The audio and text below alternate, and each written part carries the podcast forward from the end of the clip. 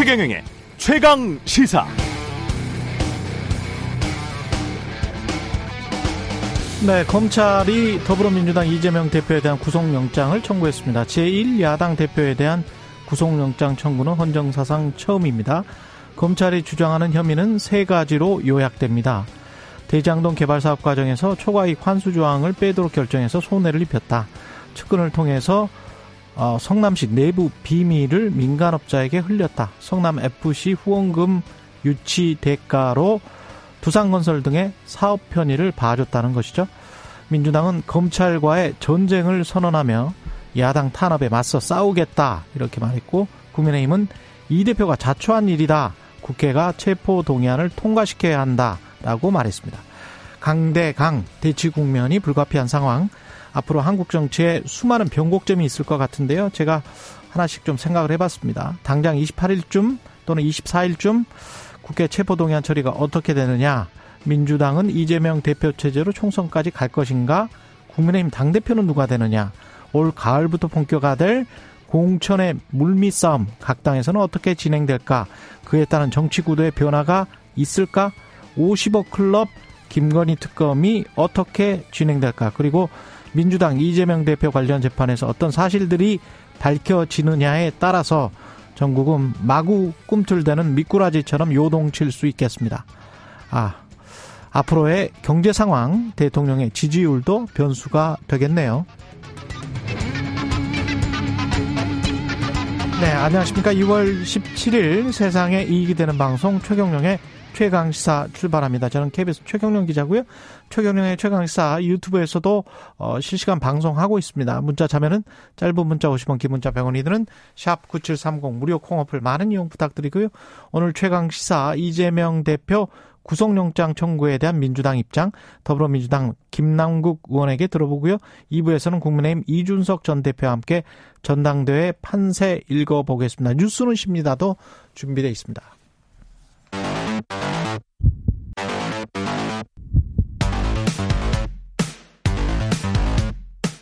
오늘 아침 가장 뜨거운 뉴스 뉴스 unboxing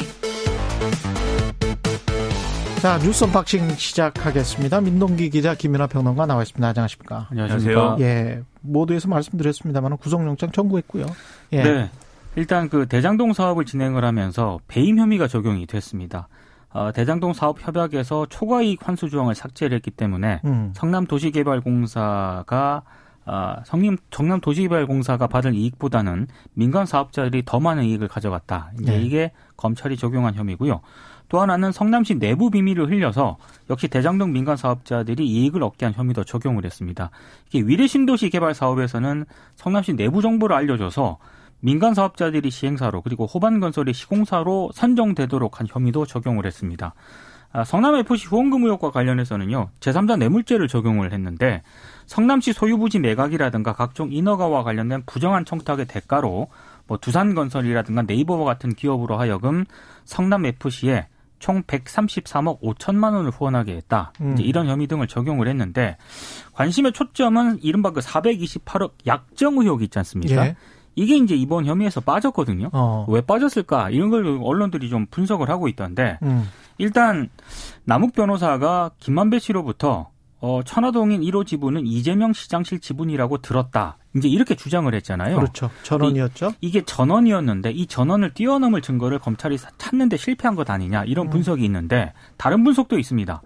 이른바 어, 쪼개기 영장 청구로 음. 이제 앞으로 이제 이 건뿐만 아니라 계속해서 검찰이 또 영장을 청구를 할 것이기 때문에 증거를 좀 더 보강해서 그렇습니다. 네. 그래서 이런 식으로 좀 유리한 여론 조성을 위해서 음. 어, 추후에 영장을 청구하려는 그런 의도 아니냐 이런 분석도 나오고 있습니다. 유리한 여론 조성이 예. 뭐 평가는 검, 좀 다양합니다. 예, 예. 검찰이 그거를 걱정하거나 뭐 그거를 생각해서 뭔가를 하는 거는 아니겠죠. 네. 어, 그렇죠. 예. 뭐 까치밥 남겨놓는 것도 아니고 예. 뭐 이것만 남겨놔서 뭐 나중에 예. 쓰자 뭐 이런 거는 접근 방법이 좀 의문이고. 음. 일단 이제 지금 428억 요 부분이 빠진 게 이 428억이 이른바 이제 그분 얘기지 않습니까? 천하정 인일호 실소유주 문제. 네. 이거는 제가 볼 때 현 단계에서는 검찰이 이제 영장 청구를 할 만큼의 음. 그러한 수사가 이제 진행되지 않았다. 라고 봐야 될 것 같아요. 그러니까 계속 이제 말씀드렸듯이 이 부분과 관련돼서는 추가적인 이제 진술이 나와야 되는데 그게 이제 예를 들면 정진상 전 실장이나 김용 전 부원장이나 이런 사람들이 그러니까 유동규 씨로부터 뭐를 이렇게 여러 가지를 이제 어 전달 받거나 약속했거나 또는 뭐 이리저리 뭐 모의했다고 하는 그 내용들을 확인을 해줘야 되는데 지금 이제 그런 단계가 아닌 것 같고 그래서 이제 영장에 들어가지 않은 것 같습니다. 근데 검찰의 설명 잘 보면은 이게 이제 이런 혐의다. 그러니까 이게 뇌물이다. 또는 뭐 정치, 정치자금 위반이다. 이런 혐의로 구성하지 않았을 뿐이지 이 범죄, 이 배임 혐의라는 범죄에 대한 설명을 하는 그 과정에 있어서는 배경으로 영, 그렇죠. 그렇죠. 일종의 배경 설명처럼 들어가는 있다라고 음. 얘기를 하고 있어요. 그러면 영장 청구 단계에서는 이거를 별도의 혐의로 이렇게 묶어 가지고 이 죄를 위반했다라고 쓰진 않은 거지만 음. 추후에 기소 단계에서는 그렇습니다. 예. 기소 단계에서 들어갈 수 있고 기소 단계에 들어가더라도 재판 과정에서 뭐 추가 기소가 된다든지 또는 어떤 부분에서 뭐 공소장 변경에 반영이 된다든지 음. 아마 이거 포기하지 않을 거예요. 왜냐하면 배임을 했다라는 거하고 지금 한 세 가지 정도 부패 방지법 뭐 배임 뭐 이 정도는 상당히 판단하기가 힘든 문제, 청취자들도 그렇고 그렇습니다. 그리고 법정에서도 그렇고 판단하기가 힘들어서 다툼이 크게 일어날 거기 때문에 그러니까 428억이라는 어떤 머티리얼, 그렇죠. 예, 이재명 대표 물질적인 게 예. 개인에게 치명적인 거는 이게 428억 약정설이거든요. 그렇죠. 본인한테 네. 직접 연결이 되는 분야이기 때문에. 음. 근데 이제 이런 부분이 빠진 거를 두고 이제 해석들이 나오는 것 같아요. 음. 그러니까 검찰은 이렇게 이제 규명하고 싶은 거예요. 첫 번째로 배임을 일단 확인하자. 배임이라는 거는 이제 어떤 이제 그렇게 될 걸 알면서도 이제 어 성남시가 어떤 사업을 시행을 하면 성남시는 손해를 보고 이 어마한 이제 민간업자들이 큰 이익을 가져갈 수 있다라는 걸 알면서 사업을 이제 그렇게 설계했고 그걸 승인했다라고 하면 그게 이제 배임의 배임 혐의가 적용될 수 있다라고 검찰이 이제 보는 거지 않습니까? 그게 법리를 얘기하면 복잡한데 이게 뭐하고 뭐하고 공범이어야 되고 뭐 이런 좀 복잡한 법리가 있긴 하지만 어쨌든 그 그림인데 첫 번째 그래서 그렇게 의도적으로 어 민간업자들에게 수익을 안겨준 이유가 뭐냐? 음. 요거를 설명할 수 있어야 사실은 이게 투명 이게 확실해진다고 보는 걸 거예요. 왜냐하면 예. 배임이냐 아니냐의 문제에서 지금 말씀드렸듯이 굳이 자기가 그 돈을 다 예를 들면 민간업자들에게 안긴 돈을 다 내가 가져갈 의도였다. 이게 증명이 안 돼도 배임 여부는 다퉈볼 수 있는 것이지만 또 음.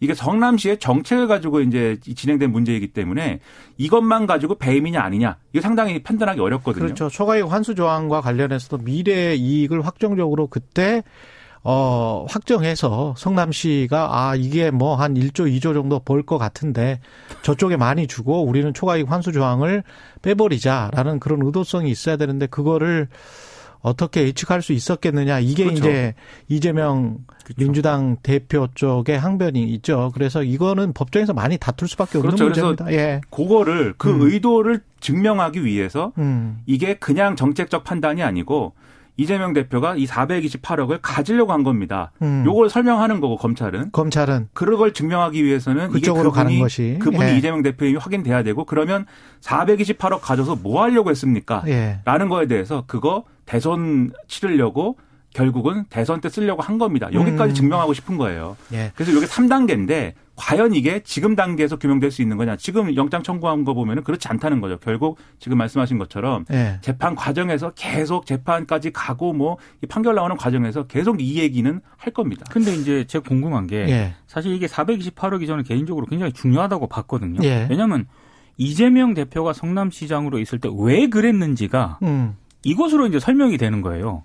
그러니까 그러니까 정 그 지금 언론에서 이야기하는 그 정치적인 이익 뭐 이렇게 네. 공약을 지킬 수 있는 정치적 이익 뭐 이렇게 설명을 하는데 성남시장 당시에 그건 제가 봤을 때좀 너무 그건 정말 추상적이고 영어로 이제 파패치드라고 하는데 그러니까 너무 400, 끌어다 쓴, 그렇죠. 쓴 논리입니다. 그러니까 그건 428억을 예. 결국에는 이재명 대표가 만약에 실소유주다. 네. 그러면 이거를 이제 대선 자금 쪽으로 연결을 했다. 음. 만약에 이제 검찰이 이번에 그 부분을 포함을 시켰으면 왜가 설명이 되는 건데 그렇죠. 그 부분이 빠졌기 때문에 저는 약간 고개가 갸우뚱할 수밖에 없는 거고 또 하나는 대단히 원칙적인 얘기긴 합니다만 어찌 됐든 분리해서 쪼개서 검찰이 이제 영장 청구를 하겠다는 거지 않습니까? 예. 이게 원칙적으로 말해서 음. 올바른 검찰의 기소권 행사하는 것이냐라는 지적도 나오고 있습니다. 근데 이게 저는 이 400. 정치망 어성이라고 있어요. 정치망. 정치망이라고 아주 그렇죠. 예, 그물이 작은 저 틈새가 작은 게 있는데 그걸로 이렇게 하면은 작은 새끼 고기까지 쫙 근데 이게 이 예, 420, 있습니다. 428억 부분만 영장을 또 청구할 거냐 그건 저는 뭐 모를 일이라고 보는데 근데 네. 쪼개기 영장 청구라는 거는 이거 말고도 사실 이제 이거 다음에는 이제 이 게 저 제 생각에는 이 영장 청구하고 체포동의안 처리 국면 지나고 나면은 다음 국면으로 넘어갈 겁니다. 그 다음 국면 뭐냐면 백현동 개발 의혹 이거는 지금 뭐 그렇겠죠. 언론에 검찰이 언론을 통해서 코멘 코멘트하고 있는 걸 보면은 아 이거는 대장동 개발보다 진행 네, 입증하는 네. 것이 더 쉽습니다. 막 이렇게 얘기를 하고 있고 쌍방울도 고, 여전히 남아 있어요. 그렇죠. 그렇죠. 그리고 또 이제 최근에 계속 얘기하는 게 무슨 정자동에 호텔을 뭐 음, 짓는 데 네. 있어서의 특혜 의혹. 그러니까 요거를 다 개별적으로 영장 청구하고 영장 청구할 때마다 체포 동의안 할 거냐 말 거냐 하고 이렇게 갈 확률은 상당히 있어 보이는데 말씀하신 대로 이제 계속 그런 게 정치적으로 또 절차적으로 또 여러모로 국민들의 어떤 입장에서 그런 광경이 맞는 거냐 이제 이런 의문을 다 가질 수밖에 없는 거죠. 혐의는 법정에서 다툴 수밖에 없을 것 같고 저희가 이 걸 지금 판단할 수 있는 모든 정보가 있는 게 아니니까요. 네. 예. 그런데 정치권 반응은 그리고 대응은 완전히 극명하게 갈릴 수 있습니다. 여기에 관한 여러 해석을 좀 듣고 듣기 전에 이재명 당대표가 긴급 최고위원회에서 한 발언이 있는데 이걸 좀 듣고 이어가겠습니다.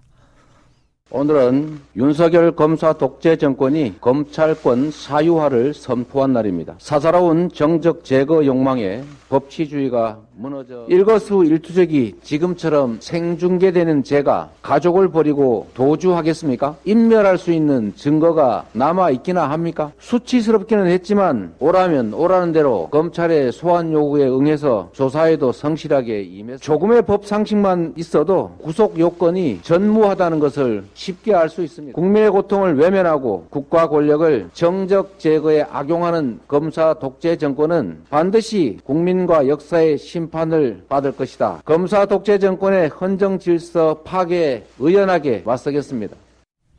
예.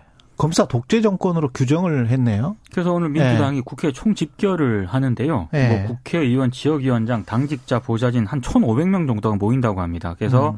구속영장 청구의 부당성을 알리고 김건희 여사 주가 조작 의혹 특검 추진을 또 촉구할 예정이라고 하는데요.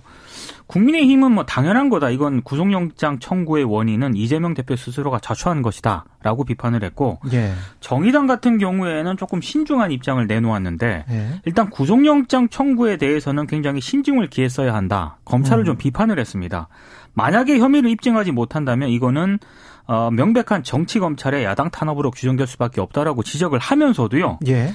다만 불체포 특권은 내려놓아야 한다는 그런 정의당은 일관된 입장을 견지를 해왔다는 점을 또 강조를 했거든요. 사람 받아야 된다. 예. 그러니까 이제 아무래도 체포 동의안이 청구가 이제 되지 않습니까? 음. 그러면 정의당은 좀 찬성하는 쪽으로 좀 갈 수도 있을 것 같다. 언론들의 대략적인 해석입니다. 그러네요. 그러니까 정의당은 계속 모든 체포동의안은 우리는 뭐 찬성한다 그렇죠. 이렇게 해왔기 때문에 찬성하겠죠. 저는 민주당이 이제 당 대표가 어쨌든 이렇게 당 대표에 대한 체포 동의안이 제출이 된 것이기 때문에 뭐 이렇게 막 와 하고 이렇게 뭐 집회도 하고 뭐 그런 것까지는 뭐 그래 뭐 당이라는 조직이 이제 그런 것이니까 이제 음. 이해할 수 있는 대목인데 굳이 또 거기서 이제 마치 이게 어떤 어 형평성의 문제인 것을 막 부각시켜야 되는 것처럼 이제 김건희 여사 특검 얘기하고 뭐 이런 거는 별로 좋은 전략은 아닌 것 같고요. 그냥 이재명 대표에 대한 얘기만 하면 될 것 같고 오늘 신문 사설들을 쭉 보니까 제가 이제 여섯 개를 보는데 여섯 개 중에 네 개 신문은 그 사설에서 그 얘기를 했습니다. 이재명 대표가 스스로 어, 이 일종의 불체포 특권 이것을 내려놓고 그냥 이제 이 법원에 가서 영장 심사를 받으면 될 일 아니냐 그렇게 하는 것도 나름의 방법이 아니냐 이 제안을 하고 있고 그다음에 민주당 내에 이제 뭐 지금 뭐 찬밥 신세긴 합니다만 박지원 전 비상대책위원장 이런 분들도 음. 뭐 그런 글을 써가지고 막 기사 나오고 했더라고요. 예. 그리고 이제 그런 생각을 하시는 분들이 또 많이 또 민주당 지지자들 중에는 일부 있는 것 같습니다. 근데 어제 이상민 의원이 그 최강 시사에서 인터뷰에서 비슷한 그렇죠. 이야기를 했었죠. 그렇죠. 권성동 모델 이야기하면서. 그렇죠. 예. 그런 대응이 가능하려면 이재명 대표가 사실 결심해야 되는 그런 측면이 있는 거고 이재명 대표가 그 결심을 한다 그러면 당도 굳이 뭐 이렇게 어 뭐 어떤 체포동의안에 대한 처리에 대해서 뭐 이렇게 얘기할 필요도 없고 뭐 그런 거 아니겠습니까? 근데 음. 방금 들으신 이러한 이제 음성이라거나 지금의 어떤 분위기를 보면 그렇게는 안 할 것 같아요 이재명 대표가 음. 결국 체포동의안을 국회에서 처리해서 거기에 따르는 방향으로 지금 가는 것 같은데 그러면 결국 체포동의안이 가결되느냐 부결되느냐 그 민주당은 100% 음. 부결시킬 수밖에 없는 것이죠. 그런 체포동의안은 부결이 되고 그 다음 국면은 이제 민주당 입장에서는 지금 얘기한 대로 김건희 여사 특검 문제나 대장동 특검 뭐 이런 걸 얘기하면서 쭉 이걸 끌고 간다. 근데 이런 그 다음 건데. 국면 그 다음 국면에 주간조선의 보도에 따르면 대통령실 관계자가 아마 영장을 한 번 치고 끝나지는 않을 것이다. 그렇죠. 여러 번 칠 것이다. 어제 그런 보도가 나왔었는데 사실 저는 주간조선 보도를 예. 보면서 예. 아니 뭐 그건 검찰이 그렇게 판단을 할 수도 있는 건데. 근데 김남국 의원한테 이거는 물어봐야 돼요. 그러니까 예. 대통령실에서 그런 얘기를 하는 게 그렇죠. 좀 황당했습니다. 저는 저도. 좀 네. 이상하더라고요. 그 네. 이상 이상하긴 했는데 요새 대통령실발 네. 희한한 뉴스가 예, TV 조선 뭐 이런데 많이 나와요. 어, 그쪽 검사 어떻게, 출신들이 많아서 네, 저거 어떻게 취재했지 싶은 게 네. 많이 나옵니다. 워낙. 예. 근데 아무튼 이제 고국면을 음. 어떻게 끌고 갈 것이냐에 대한 정무적 판단을 잘해야 되는데 저는 민주당에게는 네, 예. 민주당에 크게 세 가지 선택지가 있다고 생각을 합니다. 첫째는 음. 계속 총선 때까지 이렇게 가는 겁니다. 이재명 대표를 대표로 놓은 상황에서 그거를 상수로 놓은 상황에서 예. 이 갈등을 쭉 끌고 가면서 그 상태 그대로 돌파한다. 예. 이게 이제 첫 번째 선택지일 것이고 지금 상태 이대로 음. 예. 그렇죠. 두 번째 선택지는 체포동의안 뭐 부결까지는 그렇다 치더라도 그럼 예. 이재명 대표가 기소되는 시점이 있을 거 아닙니까? 그렇죠. 이 체포동의안 처리하고 나면 기소가 될 것인데 예. 이첫 번째 기소 시점에서 그 당원 80조를 적용을 뭐 어떻게 하느냐 마느냐 논란이 좀 있을 건데 음. 그 시점에 이재명 대표가 이거는 어쨌든 기소가 됐으니까 이거 논란 벌이지 말고 당을 위해서 내가 내려놓는다. 대표 내려놓는 방법이 하나가 있어요. 그 시점. 그리고 마지막 마지막은 이 주요 사건에 대한 기소가 다 마무리되고 나서 음. 이제는 재판 받을 일만 남은 그 시점에 이재명 대표가 이제는 뭐 검찰 수사나 이런 것들은 끝났기 때문에 이제는 재판을 감당하는 것은 내가 하겠다. 그리고 이 부담으로부터 당을 자유롭게 해주겠다라면서 내려놓는 방안 요 제한 세 가지가 있다고 보는데 지금의 분위기는 첫 번째 상당히 쏠려 있는 게 사실입니다. 첫 음. 번째로 가는 거다. 근데 청소까지 간다. 음. 근데 지금 말씀하신 대로 계속 영장 청구가 이어지고 체포동의안 처리 그다음에 여기에 연동돼 가지고 김건희 여사 특검, 대장동 특검의 어떤 정당성에 대한 논란 그리고 더불어민주당 지지율의 변동 이런 것들이 두 번째, 세 번째 선택지의 가능성을 조금 높여가는 국면이 있을 거다. 그럼 어떻게 판단할 것이냐 굉장히 중요하다. 저는 그렇게 생각을 합니다. 저는 유권자 입장에서 계속 말씀을 드리는데 총선 때까지 또는 어떤 사람들은 대선 때까지 이야기를 하던데 대선 때까지 갈 수도 있다. 물론 판단을 대법원에서 그렇게 할 수도 있겠죠. 대선 때까지 이 상황이 안 끝날 수도 있는데 그래서는 안 된다고 봐요. 그리고 민주당 입장에서 봤을 때도 이걸 김건희 특검이나 뭐 대장동 특검이든 50억 클럽 특검이든 뭔가를 별개 이게 다 별개의 사안들이다. 그리고 이거는 반드시 진실이 밝혀져야 된다. 하지만 이 이재명 대표의 의혹에 관해서도 진실이 밝혀져야 된다는 거는 맞거든요. 음. 유권자들 입장에서는 세 가지 다 진실이 밝혀져야 투표권을 그렇죠. 제대로 행사할 음. 수 있는 거죠. 그렇다면 이 상황을 계속 대치 국면을 가버리면 다 블랙홀이에요. 전부 이재명 당대표 의혹 수사 여기에만 집중할 수밖에 없고 언론도 다 그렇게 갈 수밖에 없습니다. 이게 큰 그 물결처럼 이렇게 가버리기 때문에 그러면은 김건희 특검이랄지 50억 클럽 특검이든 대장동 특검이든 다 휩쓸려 가는 거예요. 다 휩쓸려 가는 겁니다. 그러면 진실은 그냥 미궁 속에 빠지고 총선 때까지 또는 대선 때까지 이런 상황에서 우리가 투표를 해야 되는데 그거는 말도 안 된다고 생각합니다. 저는. 그럼 말도 안 된다. 그래서 그 가장 빠르고 현명한 방법을 선택을 해야 되고 그거는 남아 있는 게 구속영장 실질 심사를 스스로 스스로 받고 그리고 그, 그 상황에서 검찰의 기소력이 좀 강하죠. 그때 단계는. 재판에서는 어떻게 될지는 모르지만 요 단계에서는 구속이 될 수도 있어요. 지금 상황 흘러가는 걸 보면. 그럼에도 불구하고 자기 어떤 희생적인 모습 이런 것들을 보여주면서 정면 돌파하는 게 그게 사람들이 빨리빨리 뭔가를 알아가는데 무슨 당의 역학관계랄지 정치적 역학관계랄지 공천이랄지 뭐 민주당과 국민의힘의 관계랄지 이런 것들은 그런 것들은 다 나중에 문제죠. 그리고 그건 유권자가 판단하는 거예요. 그렇죠. 네. 그러니까 민주당을 지지하시는 분들의 음. 입장에서도 그러니까 이재명 대표 뭐 거치 뭐 이런 걸 구체적으로 뭐 이렇게 얘기하지 않더라도 네. 지금 상황이 답답하다라고 생각하는 부분들이 분명히 있을 겁니다. 그러면 음. 당이 이제 여기에 대해서 어떻게 호응할 것이냐에 대해서 제가 말씀드린 뭐 이런저런 무슨 뭐 선택지가 아니더라도 굉장히 창의적으로 뭐, 뭐 만들어낼 수도 있는 거고. 그렇죠. 그런 것들을 뭔가 돌파할 수 있는 걸 꺼내야지 지금처럼 이대로 그냥 간다라는 거에 대해서는 상당히 부담이 크다. 그거는 뭐 인정할 수밖에 없다. 저는 그렇게 생각을 합니다. 예. 북한 정권과 북한군은 우리의 적이다. 국방백서에 6년 만에 부활했고요. 국방백서에 또 일본은 가까운 이웃 국가다. 이웃 국가에서 가까운 이 말이 또 들어갔네요. 이게 6년 네. 만에 부활을 했고요. 윤석열 음. 정부 첫 국방 백서라는 점에서 이제 언론들이 많이 주목을 했는데 이 그동안 보수 세력이 국방 백서에 북한 주적이라든가 음. 뭐 북한 정권과 북한군이 우리의 적이라고 명기를 해야 안보가 튼튼해진다라고 주장을 해왔거든요. 어, 그런데 이제 이런 부분을 좀 많이 반영을 했다라는 게 언론들의 전반적인 평가고요. 그리고 지금 김정은 국무위원장을 직책을 빼고 김정은으로 표기를 또 했습니다. 그리고 2년 전 국방백서 일반 부록에 실렸던 9.19 군사합의 합의서는 빠졌, 빠졌고요. 북한의 9.19 군사합의 주요 위반 사례만 좀 담긴 것도 특징입니다.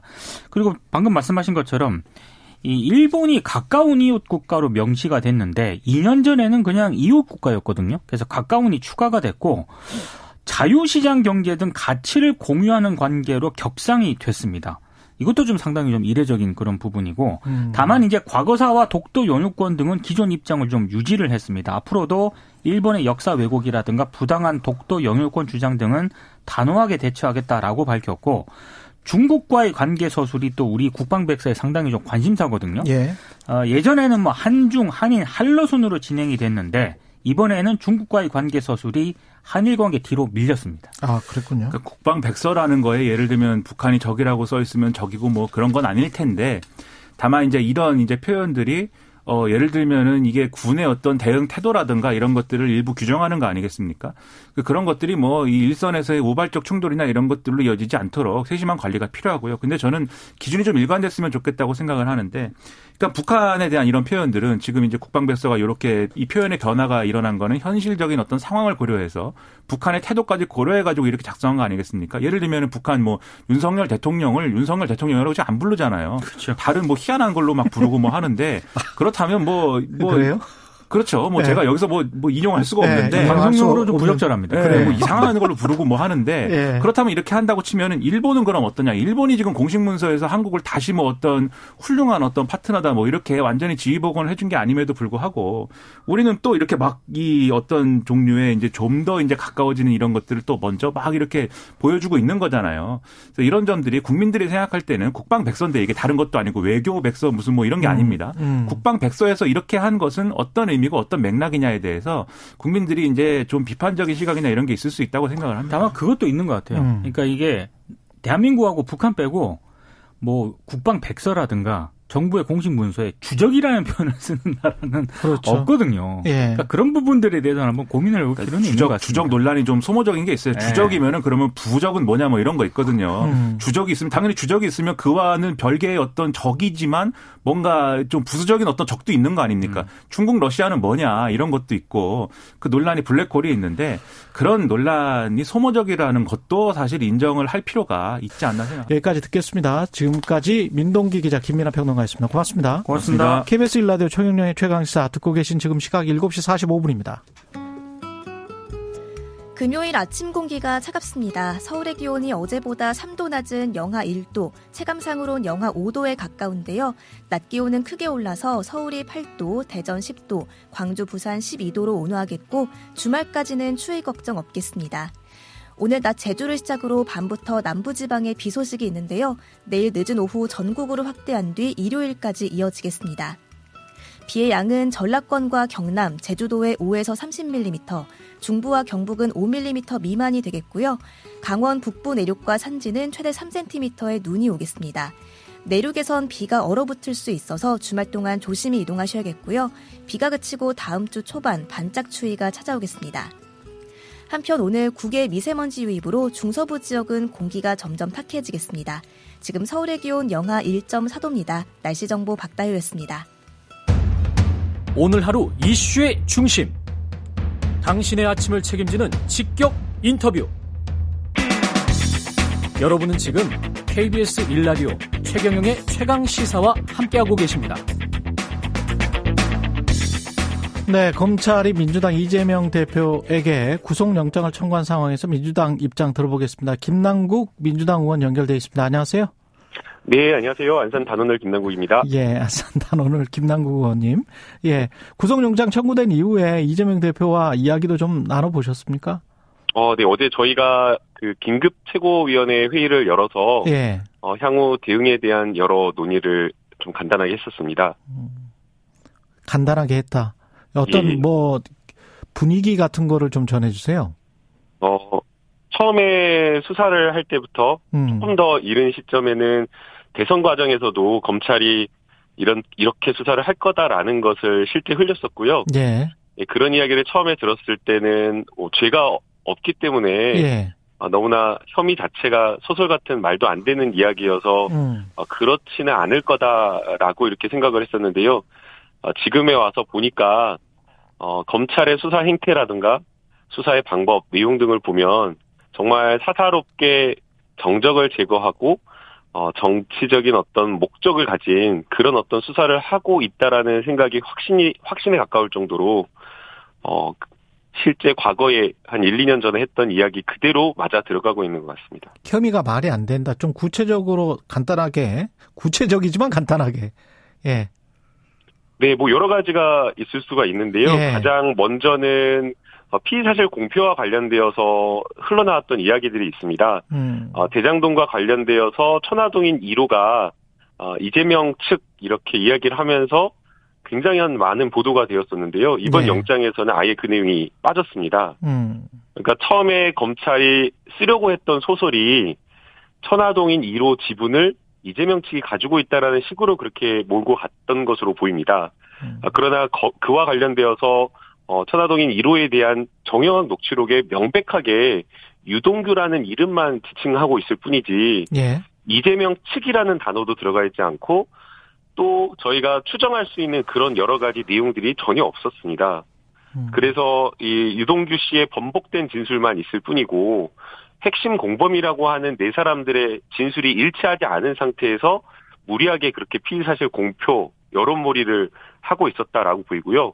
그런데 이제 그 부분은 이 범죄에서 아예 빠졌던 것으로 보입니다. 그렇군요. 그리고 이제 또두 네. 번째 네. 수원지검에서 계속 수사를 하고 있었던 음. 어, 변호사비 대납 의혹과 관련되어서도 마치 변호사비 대납이 있는 것처럼 몇 년 동안 그렇게 보도가 되었었는데 예.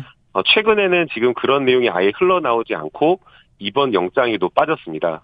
그리고 이제 마지막 세 번째 지적을 하고 싶은데요. 예. 어, 배임액을 늘리기 위해서 심지어는 대법원에서 판단한 음. 환수액까지 인정하지 않고 무리하게 지금 영장을 청구한 것으로 보입니다. 그 공원 어, 과거, 말씀하시는 예, 거죠? 맞, 예. 어, 예, 맞습니다. 예, 과거에 그 대장동 사업을 하면서 5,500억 원을 환수했다라고 하면서 이제 도지사 선거를 나갔었거든요. 예. 그런데 이제 그게 허위 사실 공표에 해당된다라고 하면서 이제 기소가 되어서 재판을 받았었는데 그랬었죠. 이미 이것은 대법원 확정 판결에 의해서 환수한 것이다.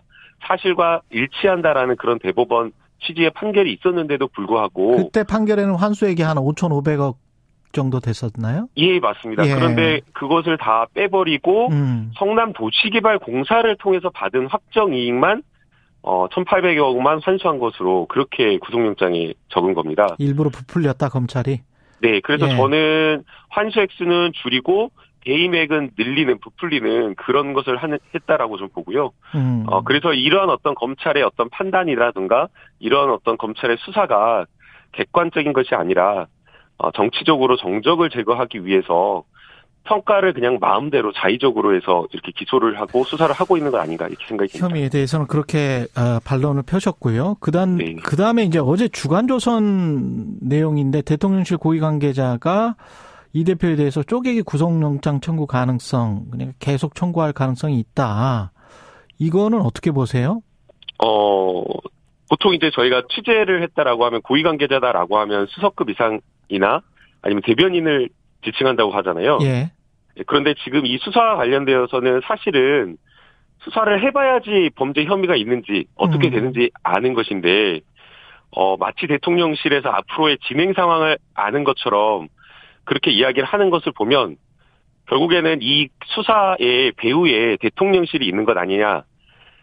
음. 증거와 어떤 원칙에 따른 어떤 공정한 수사를 하는 것이 아니라 정치적으로 정적을 제거하기 위해서 대통령실의 지휘를 받아서 대통령실과 통모해서 공모해서 이런 수사를 하는 것 아니냐라는 그런 의심을 하는 의심케 하는 발언이기 때문에 음. 여기에 대해서는 대통령실이 명백하게 저는 해명을 해야 된다라고 보이고요. 그 다음에 이제 쪼개기 영장을 청구한다라고 하는 것은 예. 어 그야말로 형사사법 절차에서 이렇게 하는 경우가 없습니다. 지금 야당 대표를 세 차례나 불러냈었는데요. 일반인들도 여러 가지 협의가 있을 때에 직장을 다니는 일반인이나 사업을 하시는 분들 다 여러 차례 검찰에 불려나가면 힘들기 때문에 한 검찰청으로 사건을 모아가지고 이렇게 소환 소환을 하는데 음. 일부러 망신 주기, 일부러 모욕 주기 하려고 괴롭히려고 계속해서 쪼개기 해서 나눠서 이렇게 직업마다 나눠서 소환 조사를 했다라는 것 자체가 검찰의 아주 사적인 정적 제거, 정치적인 어떤 보복하기 위한 그런 수사를 저는 드러내고 있다라고 보입니다. 소환 조사도 그렇고 구속 영장도 만약에 쪼개기로 그런 식으로 한다면 검찰의 정치적 의도를 드러낸 것 아닌가 뭐 이런 말씀이시네요. 네, 그렇습니다. 예, 민주당은 민주당은 그래서 어떻게 대응을 할 겁니까? 체포 동의안이 올 텐데 국회에 언제 어떻게 어떤 분위기가 지금 형성돼 있어요? 네, 이 체포 동의안에 대해서는 뭐 많은 의원님들께서 이렇게 함께 뭐 함께 의총이나 이런 자리에서 토론을 해보지는 못했지만 예. 네, 3, 3, 5 이런 저런 분위기라는 게 있지 않습니까? 그래서 음. 이야기를 들어보면 검찰의 현재 수사 자체가 정당성이 없고 음. 어, 무리한, 무리한 어떤 정치적 수사 그리고 혐의 사실이나 내용이나 이런 것들을 보면 음. 어, 입증할 수 있는 어떤 증거나 이런 것들이 없는 상태에서 번복된 진술이라든지 아니면은 객관적인 어떤 평가를 달리해서 자의적인 어떤 평가를 통해서 기소를 하려고 하는 어, 그런 목적이 보여서 음. 어, 전체적으로는 대부분 다 이렇게 부결적으로 이렇게 가지 않을까 이렇게 보고 있습니다. 근데 이 고리를 만약에 끊고 뭐 민주당 입장에서 만약에 허를 찌른다면 김성수 님도 청취자분 중에 그런 이야기를 하셨는데 이재명 대표가 스스로 영장 심사를 받는 것도 좋은 방법이 아닌가 그런 의견이거든요. 어 근데 거기에 대해서 이제 법률가로서 제가 평가를 해보면요. 예. 어, 헌법에서 국회의원에게 부여한, 어, 불체포 특권이라고 하는 것은, 음. 어, 개인이 내가 포기하고 내가 마음대로 할 수 있는 그런 권리가 아닙니다. 음. 예. 그래서 내가 포기하고 법원에 가겠다라고 해서 법원에서 영장 실질심사를 받아주는 것이 아니라 국회법에 따라서 법원은 체포 그 구속영장을 발부하기 전에 국회에 체포동의서를 보내서 이것을 처리한 결과를 가지고 구속영장 실질 심사를 할 수 있기 때문에 아 구속영장 실질 심사 전에 국회에서 국회법에 따라서 꼭 그 절차를 해야 된다. 네, 국회법에 예. 따라서 그래서 이제 어제 의장님도 자기에게 이거를 하고 말고 할 권리가 없다라고 이렇게 그런 취지의 발언을 하셨는데요. 음. 그래서 회기가 열린 상태라고 한다면 이것을 내가 포기하고 나가겠다 이게 되지가 않습니다. 어, 그리고 또 만약에 어, 이재명 대표가 그런 의사나 그런 어떤 생각이 있다고 하더라도 어 저희 민주당의 대표를 그렇게 어할수 어, 하, 하자라고 할 의원들이 저는 많지 않을 거라고 보이고요. 그거는 한다고 해도 저희 의원들이 안 된다라고 이야기할 것이기 때문에 이건 논의하는 것 자체가 어, 법률적으로도 성립되기가 좀 어렵고 음. 예, 의원들도 여기에 대해서 안 된다라고 아마 단호하게 말할 것 같습니다. 예, 여기까지 듣겠습니다. 더불어민주당 김남국 의원이었습니다. 고맙습니다. 네, 감사합니다.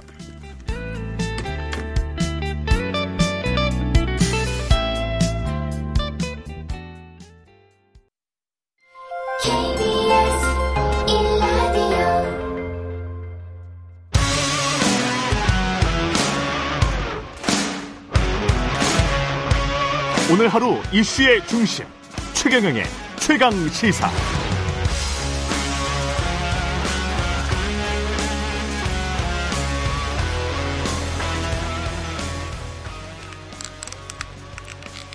네. 지금 그 이준석 대표가 국민의힘 이준석 전 대표가 오기로 돼 있었는데 조금 좀 늦는 것 같고 전화도 안 받는다고 하는데 예 지금 혹시 라디오를 듣고 계시면 유튜브나 라디오를 듣고 계시면 전화 좀 받아주십시오. 예. 네. 지금 이준석 전 대표가 오지를 않아서 약간 좀 순서를 바꿔서 진행을 해야 될 것 같고요. 오늘 사실은 이준석 전 대표와 최강 인터뷰 어, 시간에 무려 30분을 잡아놨는데, 예. 아직 오지를 않고 있고 전화 연락도 받지를 않고 있습니다. 그래서 약간 좀 순서는 변경을 해야 될 것 같고 지금 진행상 사정으로 일단 노래 한 곡 잠시 듣고 그리고 어 어떤 식으로 해야 될지 예 협의를 한 다음에 예 다시 알려드리겠습니다. 예 아바의 안단테 안단테 예 안단테 안단테가 아니고 알레그로 알레그로로 좀 빨리 좀 와주세요. 예. 아바의 안단테 안단테 노래 잠시 듣고 오겠습니다.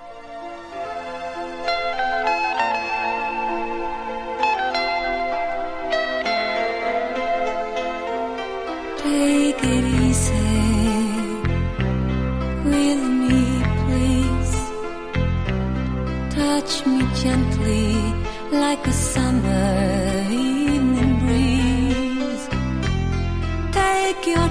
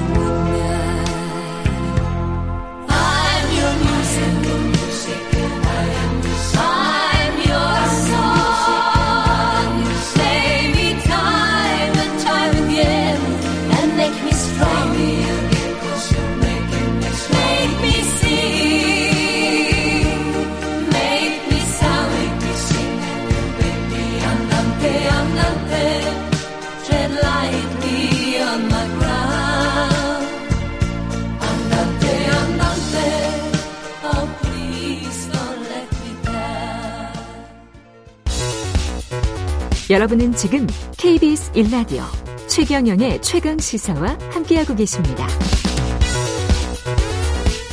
네, 전도훈님, 최강시사에서 노래를 트네. 이준석 전 대표 감사합니다. 이종원님, 예, 선곡 좋아요. 1715님, 와, 최강시사에서 노래를 듣는 시간이 있네요. 마치 티타임 같습니다. 예, 비상이겠지만, 비상입니다. 그래서 순서를 좀 바꿨어요. 예, 끝 시간에 나와야 되는데, KBS 1TV의 시사 직격, 예, 잘 아시죠? 전혜란 PD가 나오셨습니다. 안녕하세요. 안녕하십니까. 예. 튀르키예 강진 관련해서는 지금 오늘 뉴스도 또 나와 있네요. 네. 한 50여 분 전에 KBS 뉴스 보니까 아, 16일 현지 시각 16일 또 다시 강력한 여진이 발생했는데 5.2 진원의 깊이가 10km. 아, 이거 참 큰일이네요. 예. 예, 이 5.2도 굉장히 큰 규모잖아요, 그죠? 그렇죠. 강력하죠. 저희가 네네 음. 저희는 2월 8일부터 어, 저는 14일까지 현지에 있었는데 예. 그 동안에도 크고 작은 여진 여러 번 있었어요. 다행히 음. 이제 제가 가는 지역 에서는 뭐 엄- 크게 일어나지는 않았어서 뭐 심- 심각하게 그런 피해가 있거나 하지는 않았어가지고 전 굉장히 다행인데 음. 예. 저희가 이제 출국하는 당시 14일도 큰 여진이 있을 거라는 예보가 있었는데도 다행히 출국을 할수 있어서 네, 굉장히 불안한 다행이었고. 상황에서 그렇죠. 갔군요. 네네. 그 공항은 어디를 이용했습니까? 저희는 이제 인천에서 이스탄불 공항에 떨어졌고 이스탄불까지는 괜찮으니까. 거, 예, 예. 거기서부터 이제 육로로 자- 가지안테프라는 지역까지 얼마나 걸려요? 이동을 했고 저희 코디에게 이제 듣기로는 20시간은 20 시간? 예상하셔야 된다 했는데 차로? 그렇죠. 육로로 갈 수밖에 아유. 없었고 예. 이제 뚫린 도로로 이용을 하더라도 아무래도 이제 워낙 큰 도시 또 큰 나라다 보니까 그렇죠. 이동 시간이 오래 걸리는데 이제 온전한 그 차로로 이용을 하기 위해서는 이제 우회를 이용할 수밖에 없었어요. 그래서 아, 중간 중간에 지진 피해가 좀 있습니까? 네, 도로가 이제 끊긴 상황이 있었는데 저희는 그걸 피해서 가느라 어. 좀더 시간이 걸렸고 그래서 저희는 결국 한 18시간 네, 걸려서 가지안테프까지 이동한 아. 육로로 터키 네. 이스탄불까지 항로로 간 다음에 육로로 그렇습니다. 18시간 정도 거쳐서 그 지역에 가보니까 어떻든가요? 뭐 외신이나 뉴스에서 보신 상황 그대로라고 보시면 될 것 같고요. 음. 네, 뭐 눈만 돌리면은 무너진 건물, 기울어진 건물이 많고 구호 활동이 중장비를 통해서 이루어지는 곳들도 있었고 구호 물자랑 뭐 그런 음식들 나눠주는 구호 자원봉사자들도 굉장히 많아서 좀 아수라장 상태였습니다. 아수라장 필수적인 사람이 뭐 기초대사라고 하잖아요. 음. 우리가 화장실도 가야 되고 음, 음, 음. 얼굴도 씻고 네네. 밥도 먹고 네. 뭔가 해 먹어야 되는데 전기, 가스, 수도 뭐 화장실 다 없을 텐데 어떻게 합니까? 아, 그게 가장 불편하다고 토로하시는 주민분들이 많았어요. 예. 네, 일단 생존한 것만으로도 너무 감사하지만 음. 어, 화장실이 없어서 좀 제일 불편하다. 라는 말씀을 많이 하셨고 그럴 수밖에 없을 것 같아요. 그걸로 인해서 이제 2차 피해 뭐 전염병이나 그렇죠. 네, 식수 이런 거에 대한 좀 걱정을 많이 말씀하시는 분들이 많았죠. 그럼 안, 그 야외에 그 임시로라도 뭔가 네. 화장실 비슷한 것을 건설이나 건축 같은 걸 해놨습니까? 아니면 하려고 준비하는 상황에서 저희가 출, 출국을 했어요. 그럼 취재진은 네. 어떻게 했어요? 저희는 다행히 네. 사실 이제 촬영 장비는 예. 전기가 네. 제일 중요하다 보니까 그렇죠, 그렇죠. 이제 충전을 해야 해서 아. 전기가 되는 숙소를 가지안테프에서 다행히 구할 수가 있어서 전기가 되는 숙소가 아직도 있어요? 어, 복구가 된 거죠. 복구가 된 네네네. 거예요? 가지안테프에 복구가 전기 복구가 된 숙소가 있어서 다행히 거기에서 거주를 하면서 네. 이제 멀그 시티 지역이 멀리 떨어져 있다고 하더라도 다른 숙소를 잡을 수가 없는 거죠. 그러네. 몇 시간 걸려서 갔다가 다시 네. 몇 시간 걸려서 숙소를 와서 충전을 하고 또 다음 네. 날 이동을 하고 네, 이렇게 계속 활동했습니다. 야, 정말 삶이 엄청나게 피폐해질 수밖에 없는 상황인데 구조 작업은 지금 그때는 구조 작업이 좀 진행됐을 거고 가셨을 예. 때는 네, 그죠? 네, 네. 지금은 거의 뭐 멈춰 있는 상황이라고 하던데. 어, 제가 돌아본 외곽 지역, 어, 저는 외곽 지역을 위주로 돌았는데, 네. 이제, 후배 PD가 같이 갔는데, 도심을 먼저 가본 친구가 이제 말, 말을 하기는, 사실 거기는 구조 활동을 하는 뭔가 중장비나 사람들 소리가 많이 안 들렸다고 해요. 아. 이미 이제 거기는 구조를 도심 지역은 구조를 끝내고 구호 활동에 집중을 하는 그렇군요. 모습이었고요. 네. 제가 갔던 외곽 지역은 이제 막 중장비로 꺼내고 음. 하는 장면을 볼 수가 있었고 사실 지금 상황에서는 또 현지에서 얘기를 들어보면은 이제 전환을 많이 했다고 하더라고요. 구호 활동 쪽으로. 네. 네네. 생존자 구조보다는. 우리가 재난 시에 사람들은 어떻게 행동을 하나요? 이렇게 서로 도와줍니까? 음. 아니면은 어떤 나라들 같은 경우는 뭐 폭동이 일어나기도 하고 뭐 이랬는데 터키 음. 같은 경우는 어떻습니까? 음. 튀르키에는 저희가 이제 18시간 걸려서 이제 육로로 네. 이동을 하면서 중간중간 저희도 이제 휴게소에서 쉬잖아요. 네. 그럴 때마다 물건에 제 차 트렁크에 물건을 가득가득 싣고 가는 분들이 굉장히 많았어요. 음. 중간에 내려서 이제 물어보면 아, 우리나라랑 뭔가 정서가 비슷한 것 같아요. 네. 뭔가 우리는 다 형제고 가족이고 아. 누구나 그런 상황이 있으면 가서 도와줘야 된다고 생각을 한다.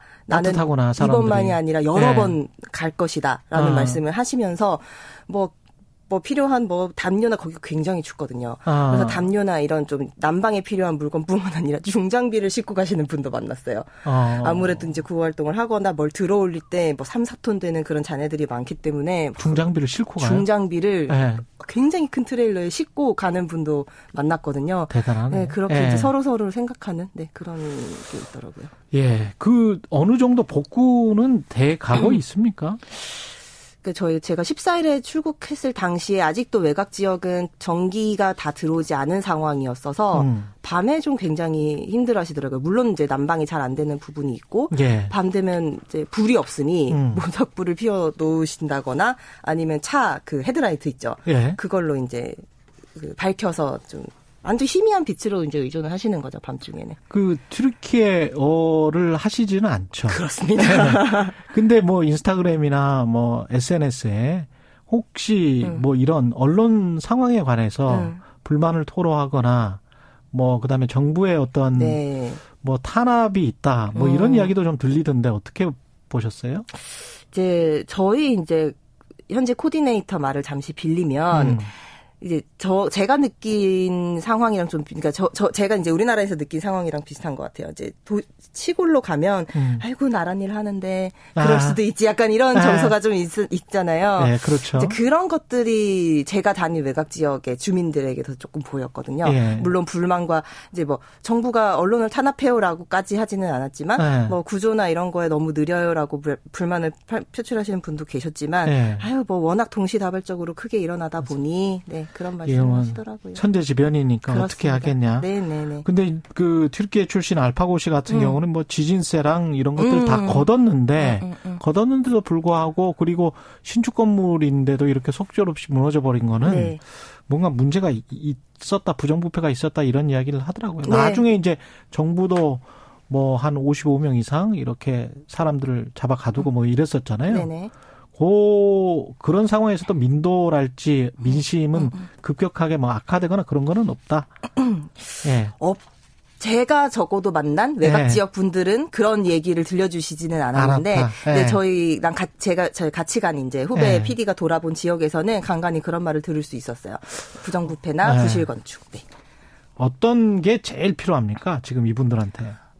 아까도 말씀드렸다시피 굉장히 춥습니다. 낮에도 엄청 춥고요. 음. 그럼 밤에는 말할 것도 없고 이게 모닥불이나 담요 몇 장으로 해결되지 않는 추위거든요. 예. 그래서 뭐 간간히 소형 발전기 이제 등유가 어떻게 구해져서 떼는 분들도 있는데 하여튼 굉장히 추운 상황을 좀 극복할 수 있는 방법이 있으면 좋겠다. 음. 다행히 텐트가 있는 분들이면 저에게 외신이나 뉴스 보시면 AFAD라고 아파드라는 음. 텐트를 이제 지급받아서 살고 계신 분들은 그나마 뭐 구호물자나 이런 것들이 좀 잘 들어오는 아. 편인데 그것 말고도 우리 쉽게 볼 수 있는 뭐예요? 파란색 천 천막 같은 네. 그런 거를 임시로 운막 같이 지어서 생활하시는 분들도 있어요. 그런 음. 그런 분들은 추위에 훨씬 더 취약하죠.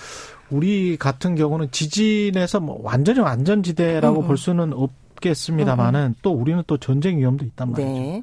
이런 극단적인 상황에서 우리나라 상황 뭐 유추해서 음. 고민 같은 거 했을 것 같아요. 네. 네. 이게 제가 이제 다 그 전에 시사 교양 프로그램을 제작하면서 시사 직격 프로그램을 이제 옮기다 보니까 음. 아 이런 쪽에 돌아봐야 된다는 생각이 아무래도 들면서 제가 이제 튀르키예까지 다녀오니까 아 뭔가 우리나라 상황을 좀 더 점검해야 되지 않겠나라는 생각이 들더라고요. 지진에 대해서도 그렇습니다. 네. 네. 그래서 사실 2017년에 포항에서 또 큰 지진이 있었고 음. 2021년에 이제 이재민들이 겨우 4년 만에 체육관 생활을 청산했다라는 기사도 보고 왔는데 그렇죠. 네. 아 이제 그 지진이 발생 한 했, 했어도 튼튼하게 건물을 지을 수 있는 그런 시스템이 구축이 되어 있는지 음. 지진이 발생한 다음에 뭔가 컨트롤 타워가 제대로 작동해서 피해 상황을 뭐 빨리 복구할 수 있거나 뭐 생존자 구출이 빨리 되거나 그런 그렇죠. 네, 시스템이 제대로 갖춰져 있는지를 한번 돌아봐야 될 것 같다는 생각이 문득 들더라고요. 지금 80% 정도가 내진 설계가 우리나라는 안 돼 있다는 거 아니에요. 음, 음. 예, 그런 상황인 거를 보면 그리고 내진 설계를 돼, 돼 있는 것도 그 강도랄지 수준이랄지 범위랄지 이런 것들이 단계적으로 우리가 높여왔기 때문에 88년 이후부터 그래서 지금 어느 정도 상황일지는 좀 더 정밀하게 이런 것도 한번 시사직격에서 이게 제가 팀장님과 뭐 부장님 네다뭐 네. 말씀을 나눈 거는 아닌데 네. 일단은 제가 한번 생각을 해봤을 때는 네. 아 뭔가 직격에서 우리나라 상황도 한번 돌아보면 좋겠다라는 생각을 혼자만의 생각인데. 어, 그렇죠. 네, 데이터를 다 모아서 네. GIS로 좀 visualization, 시각화도 좀 하는 그런 음. 좋은 보도 네. 또는 다큐멘터리가 나왔으면 좋겠다 그런 네. 생각도 있고요. 감사합니다. 예. 그 어떤 도움을 어디로 줘야 될지 이것도 아. 좀 이야기를 해 주세요. 속속 이제 한국에서도 그 구호 모금을 하고 있는 것 같아요. 예. 제가 사실 급하게 오면서 이제 저희 회사에서도 다음 주 월요일에 모금 방송을 한다고 음. 얼핏 이제 듣고 예. 어떻게 할 수 있는지 뭐 전화번호나 이런 걸 좀 알아오려고 했는데 예. 네 아, 거기까지 제가 지금 조사를 못해서 정확히 말씀드리기 힘들 것 같고 회사 음. 내에서도 지금 계속 이제 그 우상단에 네, 예. 모금 전화번호가 나가고 있는 걸로 알고 있습니다. 음. 그리고 아마 많은 구호 국내 구호 단체들이 뭐 물건이나 이런 걸 속속 받고 있는 것 같아요. 예. 그러면은 대표로 해서 이제 항로로 음. 튀르키로 보내고 필요한 지역으로 전파를 하지 않을까 싶습니다. 지금 전해란 PD가 취재한 내용이 오늘 밤 KBS 1TV 10시 10시 네. 예, 시사 직격. 네. 예. 제목이 뭐죠? 아, 저희가 어젯밤에 네, 했는데 예. 사투 튀르키예 시리아 대지진 현장을 가다 이렇게 현장을 정했습니다. 가다. 예. 현장을 가서 사 체험을 하고 돌아온 네. 예, 현장을 보고 돌아온 음. KBS 시사 직격의 전혜란 PD였습니다. 고맙습니다. 감사합니다. 예. 최경영의 최강 시사는 여러분과 함께합니다. 짧은 문자 50원, 긴 문자 100원이 드는 샵 9730. 어플 콩과 유튜브는 무료로 참여하실 수 있습니다.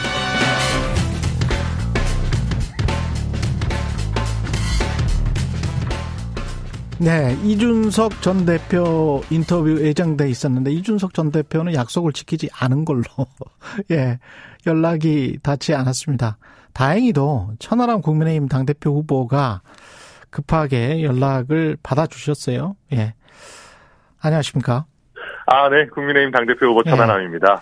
사실 이준석 전 국민의힘 대표는 big speaker, kingmaker, 네. issue maker, trouble maker라는 이름도 있는데 예. 네.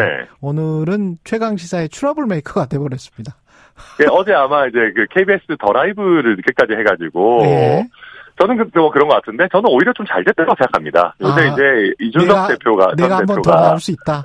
아 그럼요. 이준석 전 대표가 요새 저를 뭐 열심히 지원하고 뭐 네. 스피커 역할하고 뭐 너무 좋고 고마운데 음. 가끔 제가 선 넘었다고 느낄 때가 뭐냐면은 네. 아, 저랑 무슨 동시간대 라디오를 잡아요. 그래서 제가 이거 보면서, 아니, 아니 물론 아. 저희가 뭐 이런 걸 상의하거나 이런 걸 잘 하지 않기도 하지만은. 내가 후보인데. 아니, 뭐 약간 선 넘었네. 그리고 보면은 네. 저희 뭐, 천하람 이주석이 무슨 보면은 막 헤드라인 다툼하고 있어요, 보면. 네. 그래서 이런 걸 봤을 때, 아, 저한테 한 번 더 기회가 온 것 자체가 음. 굉장히 잘 된 일이다. 이준석 음. 대표도 원하고 있을 거다. 생각합니다. 굉장히 잘 되신 게 어제 사실은 최강 시사에서 이철규 의원, 뭐 본인은 네. 이제 친윤 이런 말을 굉장히 싫어하시기는 하던데, 네. 언론에서 일반적으로 친윤계 핵심이라고 하는 이철규 의원 인터뷰를 했었고 이철규 의원은 주장의 요지는 그렇습니다. 그러니까 음. 대통령과 혼연일체가 돼서 구심력을 갖고 총선에 임하는 게 당연하고 총선에서 당 대표가 얼굴이 되는 게 말이 되냐. 어차피 대통령이 얼굴이 될 수밖에 없다. 이, 이런 이야기였거든요. 네. 예. 그래서 어떤 중도 확장론은 좀 무리가 있다. 당 대표가, 당 대표 얼굴로 중도 확장을 하는 게 아니다. 총선은 네. 뭐 이런 주장이었습니다. 예. 근데, 근데 당 대표가 플러스 알파가 되는 게 뭡니까? 아, 플러스 알파. 어, 플러스 당연히 좋은 거 아니겠습니까? 예. 그러니까 저는 그렇다고 봅니다. 지금 우리 국민의힘의 당원이나 뭐 지지자들도 보면은요. 국민의힘의 현재에 만족해서 국민의힘의 현재를 지지하시는 분도 있고요. 또 국민의힘이 개혁되어 가지고 국민의힘의 바뀐 모습, 그러니까 국민의힘의 미래를 지지하시는 분도 계실 겁니다. 예.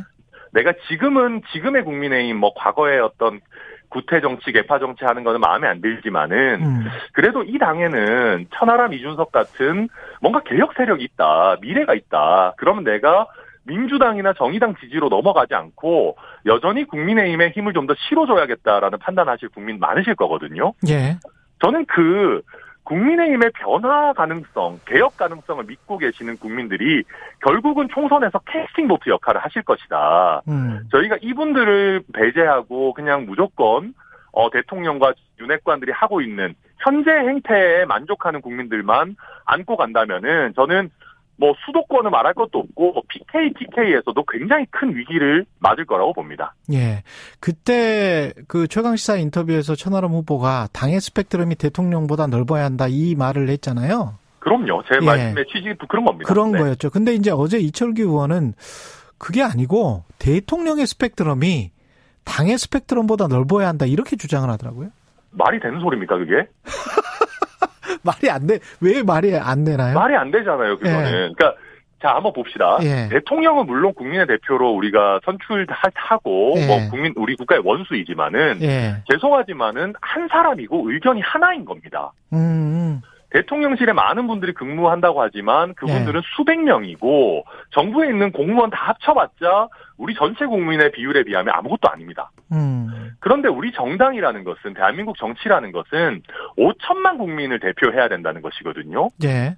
그럼 5천만 국민을 대표하려면 대통령의 의견, 대통령실의 의견, 아니면 우리 정부의 의견뿐만 아니라 다양한 국민들의 의견을 취합하고 때로는 아 정부가 이런 방향으로 가는 것 옳지 않다라는 얘기도 할 수 있어야지 그게 국민의 정당이죠. 음. 어, 우리가 국민의 힘이잖아요. 우리가 예. 대통령의 힘이 아니지 않습니까? 예. 윤핵관의 힘이 아니지 않습니까? 그래서 예.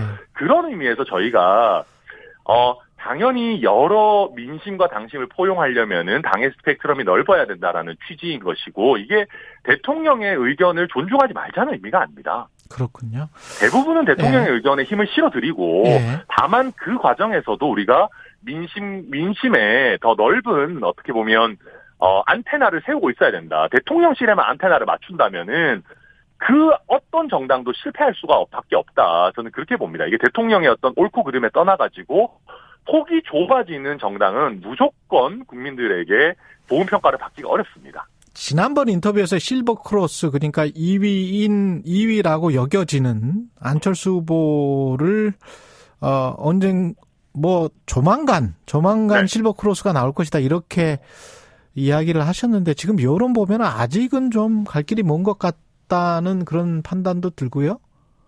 어, 근데 저는 그 여론조사 같은 경우에는 뭐 음. 뭐 조금 그런 부분이 있을 수 있겠죠. 아무래도 예. 이제 안철수 후보가 저보다 인지도가 높으신 분, 부분인 거는 확실하니까요. 음. 근데 저는 만약에 오늘 당원 투표를 한다라고 생각하면 제가 안철수 후보에게 질 것 같다고 생각되지 않습니다. 오늘 한다면? 예. 네, 그러니까 이게 제가 또 하면은 줄줄 읊어야 돼서 그렇지만은 이 여론조사 지표들을 보게 되면은 어, 그 저희 지지층 여론조사를 할 때보다 당원들로만 샘플을 줄인 경우에 어, 제 지지율은 확 올라가고 안철수 후보 지지율 확 떨어집니다. 음. 왜 그러냐면은 지금 당원들께서 확실하게 어, 그 블럭을 형성하고 있는 후보는 천하람, 김기현, 황교안입니다. 음. 뭐 황교안 후보 같은 경우에는 조금 이렇게 약간 어 전통 아주 전통적이고 약간 이제 좀 센 지지층에서 지지를 하시는 것일 것이고 뭐 김기현 후보 같은 경우에는 이제 약간 뭐 윤핵관 이런 것 하더라도 안정적으로 가야 된다라는 분들. 저 같은 경우에는 당이 개혁해야 되고 과거의 잘못을 반복하면 안 된다는 분들로 블럭이 딱 나눠져 있어요. 예. 근데 문제는 안철수 후보 같은 경우에는 여론조사에서는 인지도가 높기 때문에 꽤 나오실지는 모르지만은 어떤 당원들이 선택해야 될지가 지금 애매합니다. 쉽게 얘기해서 당원들 중에 누가 안철수 후보를 뽑을지 모르겠습니다. 예. 그러니까 안철수 후보의 스탠스가 그만큼 불분명하기 때문인 것이거든요. 음, 예. 그래서 저는 어, 당원 투표를 염두에 둔다면 이미 실버 크로스는 사실상 와 있는 상황이고, 음. 다만, 여론조사 지표에서 이게 확인될 때까지는 조금 시차는 있겠지만 멀지 않았다. 뭐 그렇게 봅니다. 김기현 후보는 지금 저 내년 총선에서 안철수, 나경원, 유승민, 뭐 이준석, 필요하면 선거 대책위원장, 지역 선대위원장 맡기겠다. 뭐 이렇게 다 포괄해서 포용의 정치를 하겠다 그런 이야기인 것 같은데 네. 여기 여기에 또 천하람 후보는 좀 빠져서 섭섭할 것 같습니다. 저는 근데 그 네. 그 런 말씀 하시기 전에 좀 죄송한데요. 예. 그 유승민, 나경원, 이준석 입장은 물어봤습니까? 음.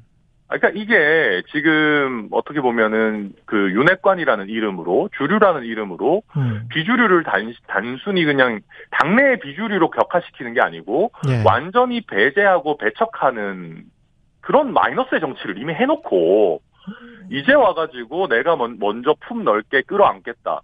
아니 이거는 오히려 이분들을 이용하는 거잖아 다시 한번 예. 2차 3차 가해 아닙니까? 그러니까 만약에 그렇다면은 우리 당이 유승민을 배제하기 위해서 룰을 100%로 바꾼 것에 대해서 또 나경원을 이렇게 배척하기 위해서 집단적으로 가해를 한 것에 대해서 또 이준석 대표에 대해서 명분 없이 이렇게 절차를 제대로 거치지 않고 쫓아낸 것에 대해 가지고 제대로 된 반성과 사과를 하고 나서 어. 이분들을 우리가 다시 우리 당의 소중한 자원으로 삼겠다라고 해야 되는 것이지 예. 제대로 된 반성과 사과도 없이 나중에 아, 총선 때는 이 사람들 필요할 것 같으니까 이분들 오셔가지고 뭐 장식품 역할을 해주십시오, 포장지 역할을 해주십시오라고 하는 거는 우리 당의 굉장히 큰 정치인인 유승민, 나경원, 이준석을 오히려 욕보이는 것이거든요. 예. 저는 제대로 된 입장 표명 없이 이런 얘기 해서는 안 된다고 봅니다. 그 토론회에서 지난번 TV 토론회에서 김기현, 천하람 후보는 윤심이 있다라고 했고 안철수, 황교안 후보는 윤심이 없다라고 했는데 네. 안철수 후보는 왜 윤심이 없다라는 거예요? 한겨울 죄송한 말씀인데 예. 이건 거짓말 하신 거라고 생각합니다. 거짓말이다. 예. 네, 눈 가리고 아웅한다고 생각하고요. 음. 아니 대통령실에서 다른 사람도 아니고 안철수 후보를 겨냥해가지고 대통령의 적이라고까지 했는데 예. 윤심이 없다라는 게 과연 어떻게 설명이 되겠습니까? 안철수 후보의 얘기는 본인에게 유리한 윤심이 없다는 얘기겠죠. 음. 그래서 저는 우리가 우리 정치가 국민의 눈높이랑 멀어지는 게 자꾸 눈 가리고 아웅하는 거짓말들을 해서 그렇다고 생각하거든요. 예. 그러니까 나한테 불리하더라도 인정할 건 인정해야 됩니다. 그러니까 저도 제가 대통령실에서 밀어주는 후보가 아니라는 거는 인정하거든요. 네. 그러니까 그걸 정확하게 인정하고 이 상황에서 음. 나라는 후보가 어떤 다른 모습, 어떤 다른 경쟁력을 보여줄 거냐라는 거를 얘기를 해야지 설득력이 있는 것인데 나에게 불리한 요소는 인정하지 않으면서 눈 가리고 아웅하면서 어떻게 본인의 비전과 길을 열어 나가겠습니까? 저는 이거는 큰 정치인으로서 옳지 않은 태도라고 봅니다. 그렇군요. 토론회에서 김기현 후보가 본인이 당 대표가 되면 장재원 의원에게 당직 안 맡기겠다. 이 발언은 이것도 뭐 눈 가리고 아웅인가요? 그럼요. 지금 장재원 네. 의원이 당직이 있어서 윤핵관 아닙니까? 음. 지금도 다 국민 공감 주도하고 뭐 다 권력 줄 세우기 하면서 당에 엄청난 영향력을 끼치고 있다는 거 다 알잖아요. 예. 그러니까 그런 상황에서 고작 당직을 주지 않을 거니까 문제 없다라고 얘기하는 것은 음. 역시나 또 다른 눈 가리고 아웅이다 그렇게 생각합니다. 만약에 결선에 일단은 갈 수 있다라고 생각을 하세요? 그것부터 여쭤볼게요. 네, 저는 오늘 투표를 하더라도 결선 간다고 봅니다. 제가. 만약에 죄송한 말씀입니다만 못 가면 네. 예, 김기현 안철수가 가면 어떤 특정 후보를 지지합니까? 혹시 안철수 후보를 지원합니까? 음, 저는 그럴 생각이 사실 전혀 없습니다. 전혀 아, 없다. 아, 네, 예. 저는 죄송한 말씀이지만 음. 제 기존에도 말씀드렸지만 둘 중에 한 분을 제 한 표를 드리기도 솔직히 마음에 안 갑니다. 그런 둘, 상황에서 제가 아. 예 저희 지지층에게 두 분 중에 한 분을 선택해 달라라고 할 생각은 전혀 없습니다. 천하 용인 이네 명은 이준석 전 대표의 그림자 안에 있는 겁니까? 아니면 벗어나 있는 겁니까? 벗어나고 있는 겁니까? 어, 저는 우선 예. 그 어제 제 호남 연설을 한번 들어봐 주셨으면 좋겠습니다. 예. 그러니까 어, 저는 저만의 매력과 색깔을 가지고 또 저만의 정치적인 커리어가 있는 독립된 정치인 천하람입니다. 그래서 음. 어, 여러분들께서 한번 제 정치적인 어떤 행보들이라든지 이런 걸 보시고 한번 평가해 주셨으면 좋겠다 생각하고요. 예. 물론 이 천하용인 모두 다 어, 당이 개혁되고 변화되어야 되고, 과거의 개파 정치로 돌아가서 안 된다는 점에서, 이준석 대표, 또 유승민 전 대표의 어떤 그런 방향성에 당연히 공감하고요. 또 그분들이 먼저 시작했기 때문에 그분들이 그늘이 어느 정도 있다는 것도 뭐 인정합니다. 그렇지만은, 어. 저희가 또 다른 매력, 또 저희만의 어떤 그 개성으로 더 능가해야 되겠다. 청출어람해야 되겠다. 다, 다 그런 각오로 뛰고 있습니다. 예, 여기까지 듣겠습니다. 오늘 이준석 전 대표 인터뷰 예정돼 있다고 예고까지 드렸는데 계속 연락이 닿지 않아서 예, 천하람 국민의힘 당 대표 후보와 인터뷰 진행했습니다. 고맙습니다. 아유, 네, 감사합니다. 예, 청취자 여러분은 깨는 죄송하고요. 예, 지금까지 예, 천하람 국민의힘 당대표 후보였습니다.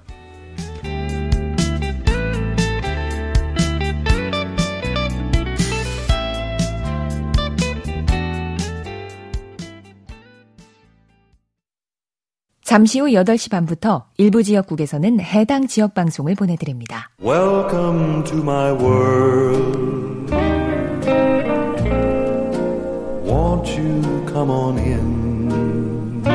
오후 4시 5분 홍사원의 경제쇼로 여러분을 초대합니다.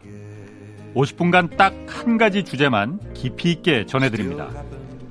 경제는 무조건 홍사원의 경제쇼를 들으셔야 합니다.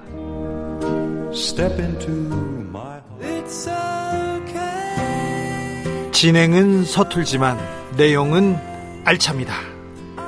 진실의 편에서 정의의 편에서 약자의 편에서 뉴스를 전합니다.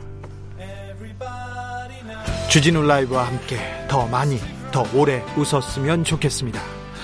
매일 오후 5시 5분 KBS 1라디오 주진우 라이브 지금 시각은 8시 30분입니다. KBS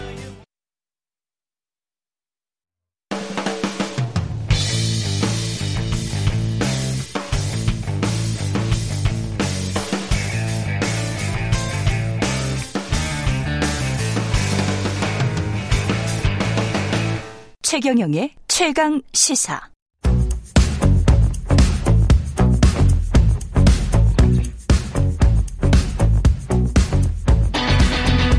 심리로 들여다보는 세상 이야기. 뉴스는 십니다.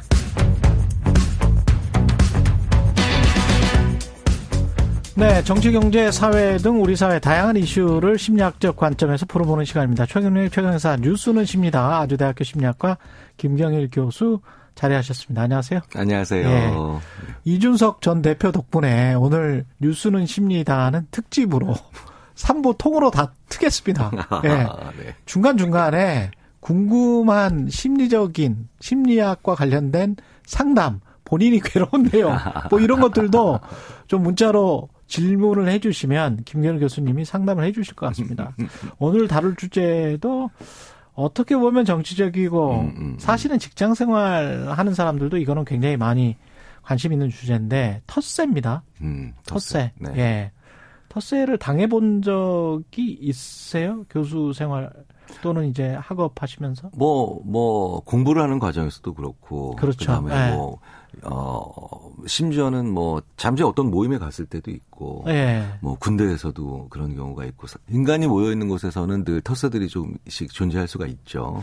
아마 마찬가지실 거예요. 네. 기자는 진짜 텃세를, 텃세라고 느껴, 진다기보다는 뭐, 뭔가 좀 꺼림직한 자리 음, 음, 음, 음, 그거에 아주 적응을 해야 되는 직업이기 때문에 매 매일 꺼림직한 자리를 가는 거잖아요. 그렇네요. 예. 그러니까 이제 약간 좀 그런 것들이 있죠. 왜 저 사람 여기 와서 앉아 있지? 네, 뭐 네, 네. 그게 자연스럽게 이제 돼야 네. 되는 직업이라서. 예. 그 심리학에서도 음. 어 용어들을 이렇게 보면 음. 텃세라고 하면 항상 빠지지 않고 들어가는 게 네. 텃세를 부린다라고 했을 때 테리토리 비헤이비어라는 얘기를 많이 해요. 그렇죠. 네, 네. 테리토리 그러니까 테리토리니까 영역이죠. 예. 그러니까 영역 영역에 행동, 관련된 행동을 한다라는 건데 영역 보존 욕구 같은 그렇죠. 게 있습니까? 네, 그렇기 때문에 그거는 모든 동물들이 다 가지고 있죠. 그 강아지가 이렇게 산책하다가 나무에다가 쉬하는 거 그거 뭐 아니에요? 뭐 마찬가지로. 네. 그래서 그거죠? 내 영역에 네. 들어온 다른 개체들은 네. 어 일반적으로 대부분의 동물들은 내 영역 안으로 들어온 다른 어 동물들은 음. 어, 나의 안전이나 생존에 위협을 줄 수 있으니까 음. 그러니까 어, 그런 행동들을 하죠. 음. 근데 인간도 그러니까 당연히 동물의 일종이니까 그런特세 행동을 하는 게 이상한 게 아니잖아라고 하실 수도 있겠지만 네. 그렇다면 인간도 다른 동물들이랑 똑같다는 얘기가 되니까. 그러, 그러니까. 네, 그래서 제가 가끔 아, 이제 대학원생들이나 아니면 음. 학생들이 좀 텃세를 부리면 신입생들이나 아니면 다른 쪽에서 온 친구들한테 아, 내가 원래 여기에 이, 있었던 터줏대감이다. 네네네. 네, 그런 내가 좀, 오래 있었다. 네, 그런 걸 과하게 하면 제가 네. 이제 농담으로 이렇게 한마디 합니다. 음. 하, 호모사피엔스인 걸 포기하는구나 너는. 아, 이 네, 동물이구나. 네네. 네. 네. 약간 또 이제 아, 아 이게 넌지시 제가 이제 한마디 하는 경우가 있는데 예. 텃세라고 하는 것이 없을 수는 없죠. 왜냐하면 자연스러운 겁니다. 네네. 그러니까 그 텃, 제가 늘 말씀드리지만 음. 느끼는 것과 행동하는 건 전혀 다르거든요. 음. 그러니까 어. 내 영역으로 새로 들어왔네라고 하면서 불편감을 느끼는 것 자체는 거의 대부분 상당히 많은 사람들이 하는 건데요. 그렇죠. 문제는 텃세를 부린다, 부린다. 그러네. 네, 행동하는 건 전혀 별개의 문제예요. 제가 늘 말씀드리죠. 그러네요. 네네. 생각해 보니까 뭐 단어에서도 이방인, 스트레인저라는 말이 있는 거 보면 이방인이 아닌 거기에 원래부터 살았던 사람들 이게 이제 반대되는 개념이 이방인이잖아요. 네네. 네. 그러면 이제 토착 근본적으로 그 네. 불안감이나 아니면은 아 뭔가 불편감의 핵심은 뭘까? 음. 아 그걸 살펴보면 아 이렇게 새로 들어온 사람으로 인해서 내가 지금까지 늘 계속해서 일상적으로 해왔던 것들이나 아니면 익숙해져 있던 것들 중에 어느 것 하나가 깨질 거다. 즉 음. 변화에 대한 두려움. 그렇구나. 네, 변화에 대한 두려움이나 변화에 대한 거부감들이 그렇겠습니다. 대부분 터스를 만들거든요. 예. 대부분 근본적으로는 거기에 있다고 생각합니다. 음. 그래서 어 변화를 두려워하는 조직. 음. 사실은 변화를 입으로 외치고 있지만, 예. 근데 변화가 두려운 조직, 혹은 그 변화가 결국은 새로운 변화가 결국은 어 나에게는 불리할 거라고 생각하는 사람들이 많은 조직 음. 혹은 그런 사회 예, 그런 데서는 텃세가 굉장히 심하죠. 네. 별로 안 좋은 거네요. 네. 그래서 네. 제가 이렇게 군을 보면요. 음. 예전에는 그래서 군 군에 그렇게 텃세가 심했었어요. 군에서. 네, 네. 네. 그런데 최근에 보면은 군의 지휘관들께서 어 변화를 잘 만들어내고 변화에 대한 그런 그 어그 어, 그 적응도를 높인 그런 그 부대에 음. 가 보면 새로 전입 온 어, 어떤 장교나 아니면 부사관들, 예. 그러니까 간부들이 오면 어, 의외로 음. 의외로 아, 저 친구한테 우리가 어떻게 맞출까? 이런 생각을 하는 아주 아주 아주 아주 현명한 분들이 많이 있는 그런 분들도 가끔 봐요. 음. 그런 것을 뭐라고 하느냐? 그게 기업이든 군이든 예. 사회든 뭐 심지어 정당이든 예. 제가 자주 말씀드리는 문화지능이 높은 조직이다. 아, 문화지능이 높다. 네. 그런데 21세기의 4차 산업혁명 시대의 심리학자들이 굉장히 강조드리는 게 음. 문화지능이 높은 조직이 반드시 성공하고 음. 문화지능이 떨어지는 조직은 이제 굉장히 어려워진다라는 게 그러니까 자기들끼리만 살려고 하는 거거든요. 그렇죠. 예. 소가 새로 들어왔을 때 대가 야 우리한테 빨리 적응해. 음. 이게 문화지능이 떨어 문화지능이 떨어지는 거고요.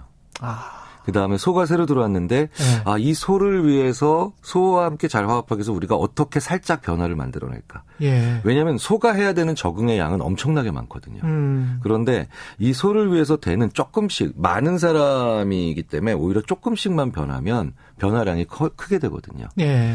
그래서 제가 예전에도 한번 말씀드린 기억이 있는데 며느리가 우리 집안에 잘 적응하게 하려면 어떻게 해야 됩니까? 이건 음. 문화 지능이 좀 떨어지는 시아버지고요.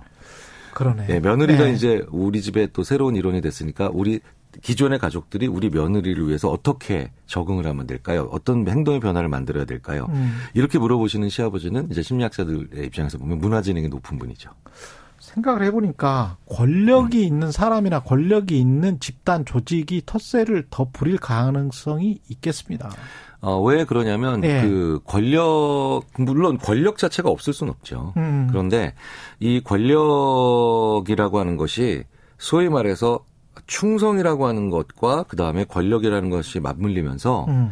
어, 한 사람만 쳐다보게 하거나 아니면 굉장히 상명하복적인 측면들이 강하게 되면요. 그러네. 필연적으로 어떤 중간에 매개가 아, 어떤 것이 매개가 되냐면 음. 옆에 있는 부서, 옆에 있는 팀 혹은 라이벌 심지어 라이벌 간의 협동 협응이 완전히 떨어집니다. 그렇죠. 네네. 이제 그걸 대표적으로 보여줬던 게 2차 세계 대전 때, 어. 어, 일본 같은 경우가 전형적인 거기에 해당된다고 이제 군사 심리 전문가들이 이제 말씀을 드리는데, 음.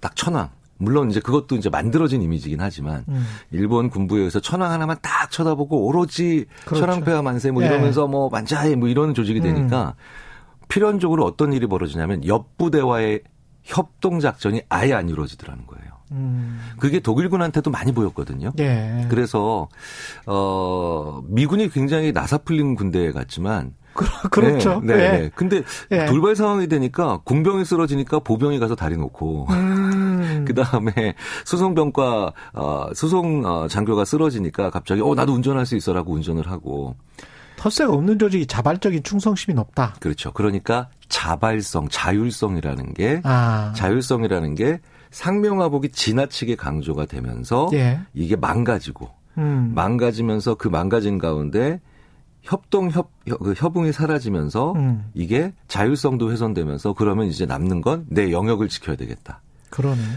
그러니까 이게 바로 뭐냐면 새로운 파일을 만들어낼 수 있는 자신이 없는 조직이나 국가 혹은 사회 이런 데가 필연적으로 가지게 되는 거죠. 아, 제가 뭐 특정해서 어떤 조직을 말씀드릴 수는 없고 하여간 우리나라에 이런 조직이 어, 서구 사회에 비해서는 많다. 이거는 제가 확신할 수 있을 것 네, 같습니다. 네, 네. 네. 그래서 기업도 보면요. 음. 아, 우리 회사는 더 성장할 거야. 음. 우리 회사는 이제 고객이 더 넓어질 거야. 음. 네, 네. 이런 회사들은 가보면 텃세들이 많지 않습니다. 그러네요. 네, 그런데 있는 고객이나 잘 지키자. 네. 네. 우리 있는 고객은 절대 늘어나지 않아. 하지만 상대방 회사와의 경쟁에서만 이겨야 돼. 어. 이렇게 생각하는 기업들 혹은 그런 분야, 네. 그런 산업 같은 데 가면은 실제로 꽤 괜찮은 친구들이 들어왔는데도 혹은 필요한 사람이 들어왔는데도 일단 텃세부터 부리고 보는 경우를 꽤 자주 봐요.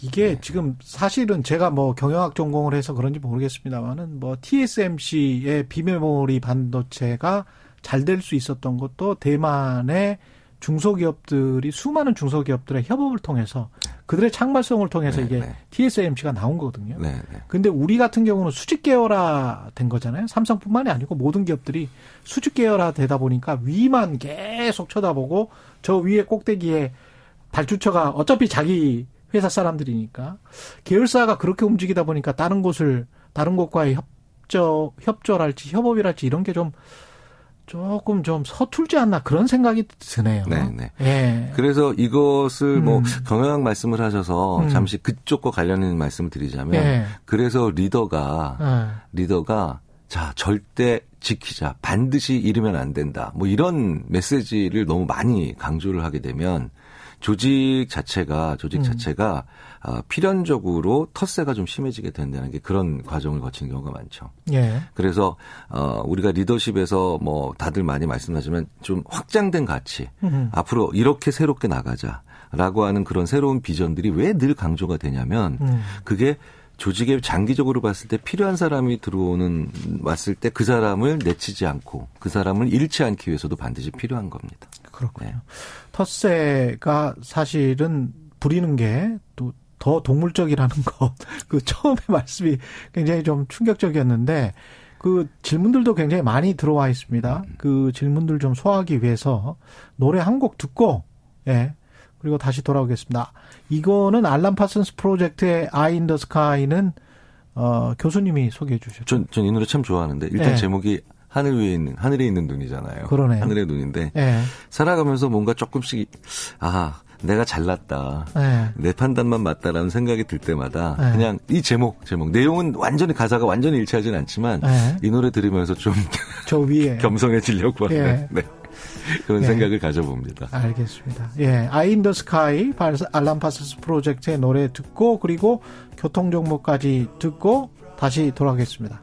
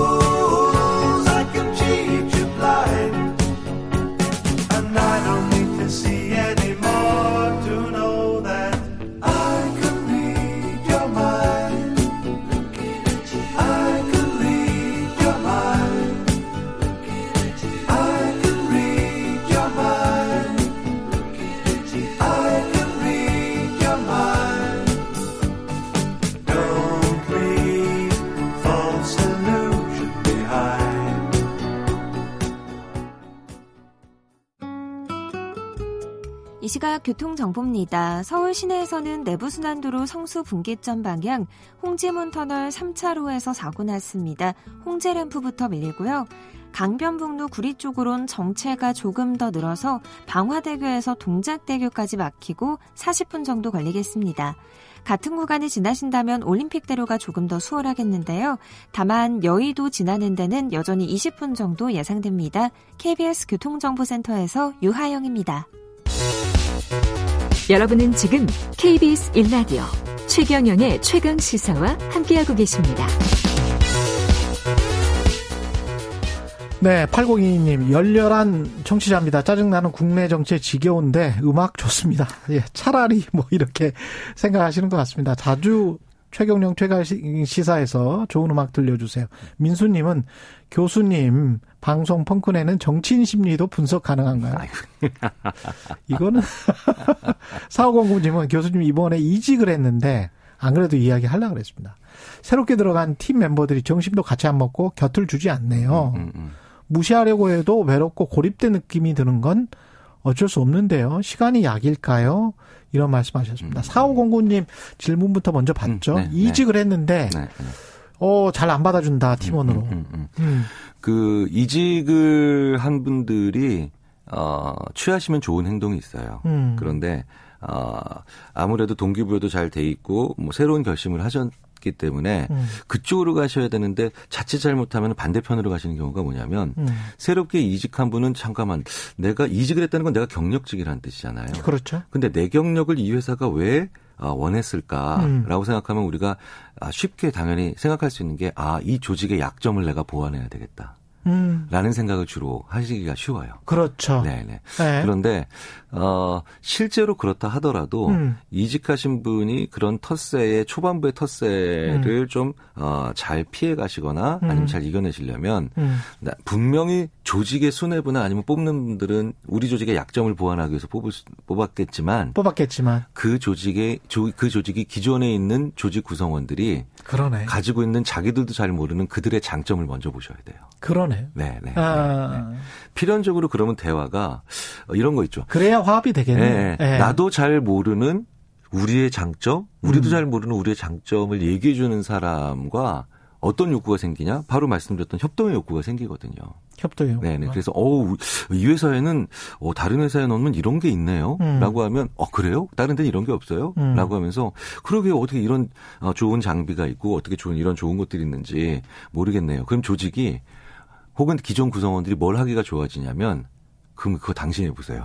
음. 그러니까 그 사람한테 역할을 부여하기가 아, 쉬워지거든요. 그럼 자기가 어떤 네네. 특정한 고유한 역할을 부여받게 되고. 네네. 예. 제가 흔히 이런 얘기를 드립니다. 텃세 많이 부리는 조직의 특징 중에 하나가 바로 음. 뭐냐. 직책은 명사적으로 분명한데 음. 자기가 하는 일과 조직에 대한 기여도는 불명확할 때. 그게 텃세 부리기 제일 좋은 상황이에요. 어떤 조직이 계속 생각이 나는데 말씀 안 드리겠습니다. 예. 뭐 우리 모두가 조금씩 가지고 있는 가지고 있습니다. 네, 네, 하죠. 굉장히 큰 회사들 있지 않습니까? 네, 네. 큰 회사들은 본부별 또는 사업 부문별로 게 굉장히 좀 나눠져 있거든요. 그렇죠. 네, 근데 이제 가령 협업이 필요한 경우가 굉장히 많잖아요. 네. 우리 사실 정부 부처도 마찬가지입니다. 네, 네. 정부 부처에서 어떤 특정 고시를 본 사람이 다른 쪽의 그 부처에서 살아남기가 쉽지가 않거든요. 특히 기술고시 본 분들이 그런 이야기를 많이 하던데 행정고시에 비해서 또 소수기 때문에 네네. 네. 이런 것들은 어떻습니까? 똑같은 정부, 똑같은 기업인데 부문별로 그렇게 텃세를 부린다. 음, 음, 음. 예. 그 제가 어 예전에 어 있었던 어떤 자문을 드렸던 한 기업이 음. 마찬가지 비슷한 이유로 되게 이제 그 고민이 많으셨는데 예. 근무 시간을 좀 줄였어요.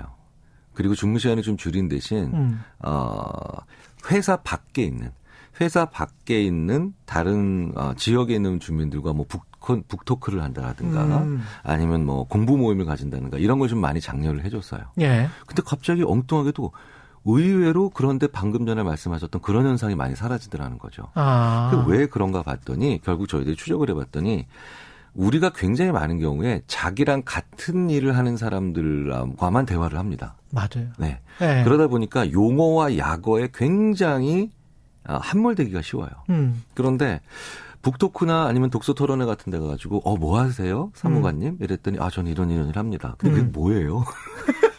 그러니까 용어와 약어를 예. 쓰지 못하는 상황에 들어가니까 그렇지. 그걸 누구나 알아들을 수 있는 자, 말로 자연스럽게 풀어내더라는 거죠. 경직된 조직에서 경직된 조직 문화에 갇혀 살다가 사람이 말랑말랑해지는 경험을 스스로 그렇죠. 해봐야 되는 거예요. 네, 그러니까 언어가 바뀌는 거예요. 아. 이거를 조금 굳이 그런데도 어려운 말로 표현하자면 영역 특정적 전문 용어를 음. 영역 영역 보편적 일반 언어로 바꾼다. 맞아. 자, 근데 보시면 에. 아시겠지만 계속 자기들끼리 막 그 이제 그 이제 자기네들끼리만 대화하는 그런 분들이 그렇죠. 토론 나오면 딱 특징 있어요. 음. 그 용어 아냐고. 그러, 그렇지. 아. 그러니까 그 용어에 대해서 그러니까 용어 싸움이 돼버려요.